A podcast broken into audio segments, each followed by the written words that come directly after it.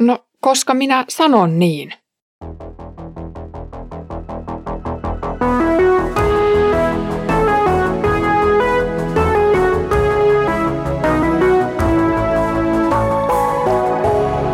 Kirjoitusten pauloissa. Lämpimästi tervetuloa Kirjoitusten pauloissa podcastin uudelle viikolle. Olen Iida kansanlähetysopistolta ja luen kanssasi toista Pietarin kirjettä. Viime viikolla puhuttiin vähän laista, evankeliumista, pelastuksesta ja kilvoituksesta. Tällä viikolla keskitytään muun muassa raamatun luotettavuuteen ja harhaoppien tunnistamiseen. Luen nyt toisen kirjeen ensimmäisestä luvusta. Tämän vuoksi haluan alati muistuttaa teitä näistä asioista, vaikka te ne tunnettekin ja pysytte horjumatta siinä totuudessa, joka teille on annettu. Mielestäni on paikallaan, että muistutan ja herättelen teitä niin kauan kuin vielä elän tässä maallisessa majassani. Minä näin tiedän, että majani puretaan kohta, sen on meidän Herramme Jeesus Kristuskin minulle ilmoittanut. Niinpä tahdon huolehtia siitä, että te minun lähtöni jälkeenkin voisitte aina pitää mielessänne nämä asiat.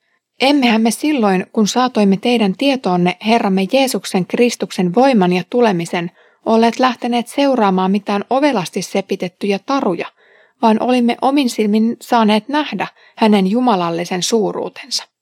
Hän sai Jumalalta, isältä kunnian ja kirkkauden, kun hänelle kantautui ylhäisimmän kirkkauden ääni, tämä on minun rakas poikani, johon minä olen mieltynyt. Tämän äänen me itse kuulemme tulevan taivaasta, kun olimme hänen kanssaan pyhällä vuorella.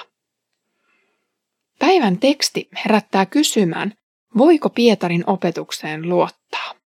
Harhaopettajat ja epäilijät kyseenalaistavat seurakunnan uskon monilla haastavilla kysymyksillä. Kristillistä uskoa moititaan myyttiseksi ja järjenvastaiseksi. Moni uskontunnustuksessa lausettu väite näyttäytyy monille kummallisina. Esimerkiksi neitseestä syntyminen, kuolleista herääminen ja taivaaseen astuminen ovat ihmisjärjelle hankalia oppeja. Niiden totuusperää on mahdotonta todentaa jossakin laboratoriossa. Siksi ne on helppo lakaista maton alle hölyn pölynä ja heittää sen myötä vaikkapa oppiluomisesta viimeisestä tuomiosta tai pyhän hengen töistä romukoppaan. Pietari osoittaa, että kaikki se, mistä hän on puhunut, on varmasti totta ja vastaanottamisen arvoista. Teksti alkaakin viitteellä edellä sanottuun. Aiemmin Pietari puhui kilvoituksesta ja ennen kaikkea pelastuksen ovista, jotka Jeesus tulee avaamaan. Taivas ei ole utuinen unelma, vaan täyttä todellisuutta. Sitä voi ja kannattaa odottaa täysillä. Tekstin ensimmäisen jakson ensimmäinen pontti onkin se, että Pietari muistuttaa kristittyjä näistä asioista, jotta ne eivät unohtuisi. Kristillinen oppi oli ilmeisen hyvin siirretty näille seurakunnille, jotka elivät muun muassa Pontoksessa, Galatiassa ja Aasian maakunnassa. Raamatusta tiedetään, että osa heistä oli mukana helluntai-juhlilla Jerusalemissa. Paavali kiersi näillä seuduilla lähetysmatkoillaan ja lisäksi sinne lähetettiin kirjeitä vahvistamaan ja opettamaan uskovia. Seurakunnista pyrittiin tekemään hengellisesti omavaraisia, koska keskeisten alkukirkon johtajien ja opettajien oli hankalahkoa matkustaa eri paikkakunnille, ja toisaalta tarve evankeliumin julistukselle oli huutava. Jeesushan saattaisi palata hetkenä minä hyvänsä. Pietari painottaakin, älkää unohtako sitä, mitä olen teille opettanut. Tässä kohtaa herää kyllä kysymys, miksi pitäisi nimenomaan Pietarin opetukset pitää niin tarkasti mielessä?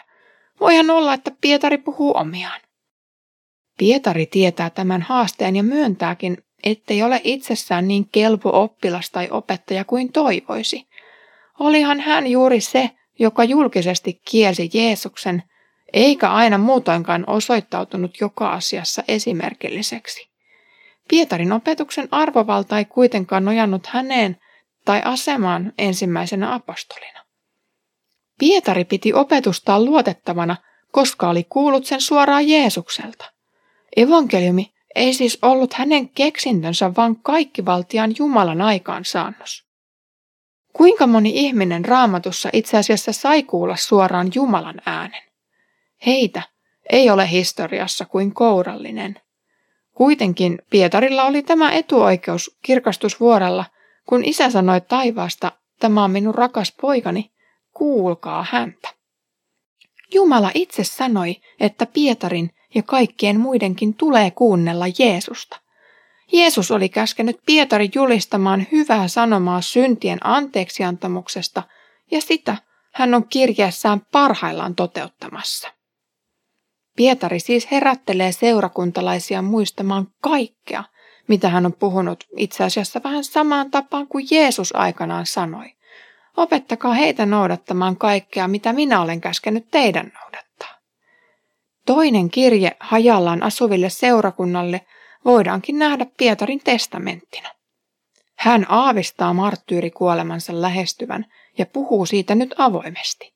Hän muistaa sanat, jotka mestari hänelle sanoi, sinut on vyöttävä toinen ja sinut viedään sinne, minne et tahtoisi. Pietarin kuoleman jälkeen hän ei enää voisi puhua suullaan ja siksi hän tallettaa nyt kirjeeseen kaiken, minkä haluaa seurakuntien muistavan. Perimätiedon mukaan Pietari naulattiin ristille noin vuonna 65 jälkeen Kristuksen. Hän ei kuitenkaan kokenut olevansa oikeutettu samanlaiseen kuolemaan Herransa kanssa, ja niinpä hänen pyynnöstään ristiinnaulitseminen toteutettiin pää alaspäin. Pietarin jälkeen kristikunta on saanut koko joukon muita evankeliumin julistajia ja opettajia. Herran paluu on koettu viivästyneen ja siksi viestiä on pitänyt viedä aina sukupolvelta ja vuosisadalta toiselle. Pietari on kuitenkin niitä ensimmäisiä ja harvoja ja valittuja, joiden opetukselle on täysin erilainen arvovalta kuin vaikkapa meidän päivämme megajulistajilla.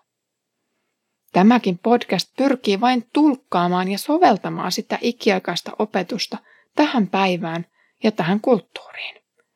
Sanoma itsessään ei muutu, vaikka kristittyjen arki eri aikoina on hiukan erilaista. Pietarin opetus ei nimittäin ole hänen omansa, vaan Jeesuksen sanoja. Osa raamatun kirjoittajista on saanut sanansa pyhän hengen inspiroimina, mutta Pietari eli Jeesuksen seurassa sen pari-kolme vuotta. Siksi se, mitä hän sanoo, tulee aivan erikoisella volyymilla. Toki jokainen raamatun kirja on keskenään samanarvoinen ja ihan yhtä paljon Jumalan sanaa, mutta Pietarin sanoissa voi melkein kuulla Jeesuksen äänen kaijun.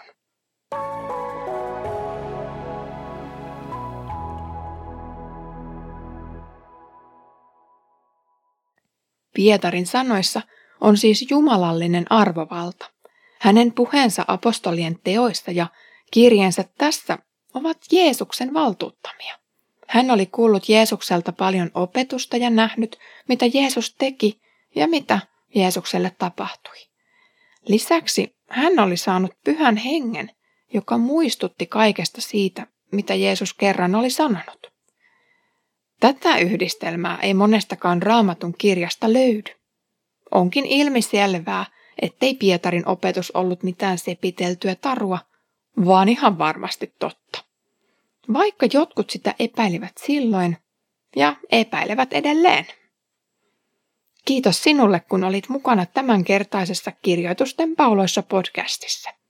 Tämä oli Pietarin ensimmäinen puolustuspuheenvuoro hänen opetuksensa ja siten raamatun arvovallasta. Seuraavassa jaksossa ja siten toisessa puolustuspuheenvuorossa pureudutaan enemmän pyhän hengen osuuteen raamatun synnyssä. Siihen asti Herramme Jeesuksen Kristuksen armo, Isän Jumalan rakkaus ja pyhän hengen osallisuus olkoon meidän kaikkien kanssa.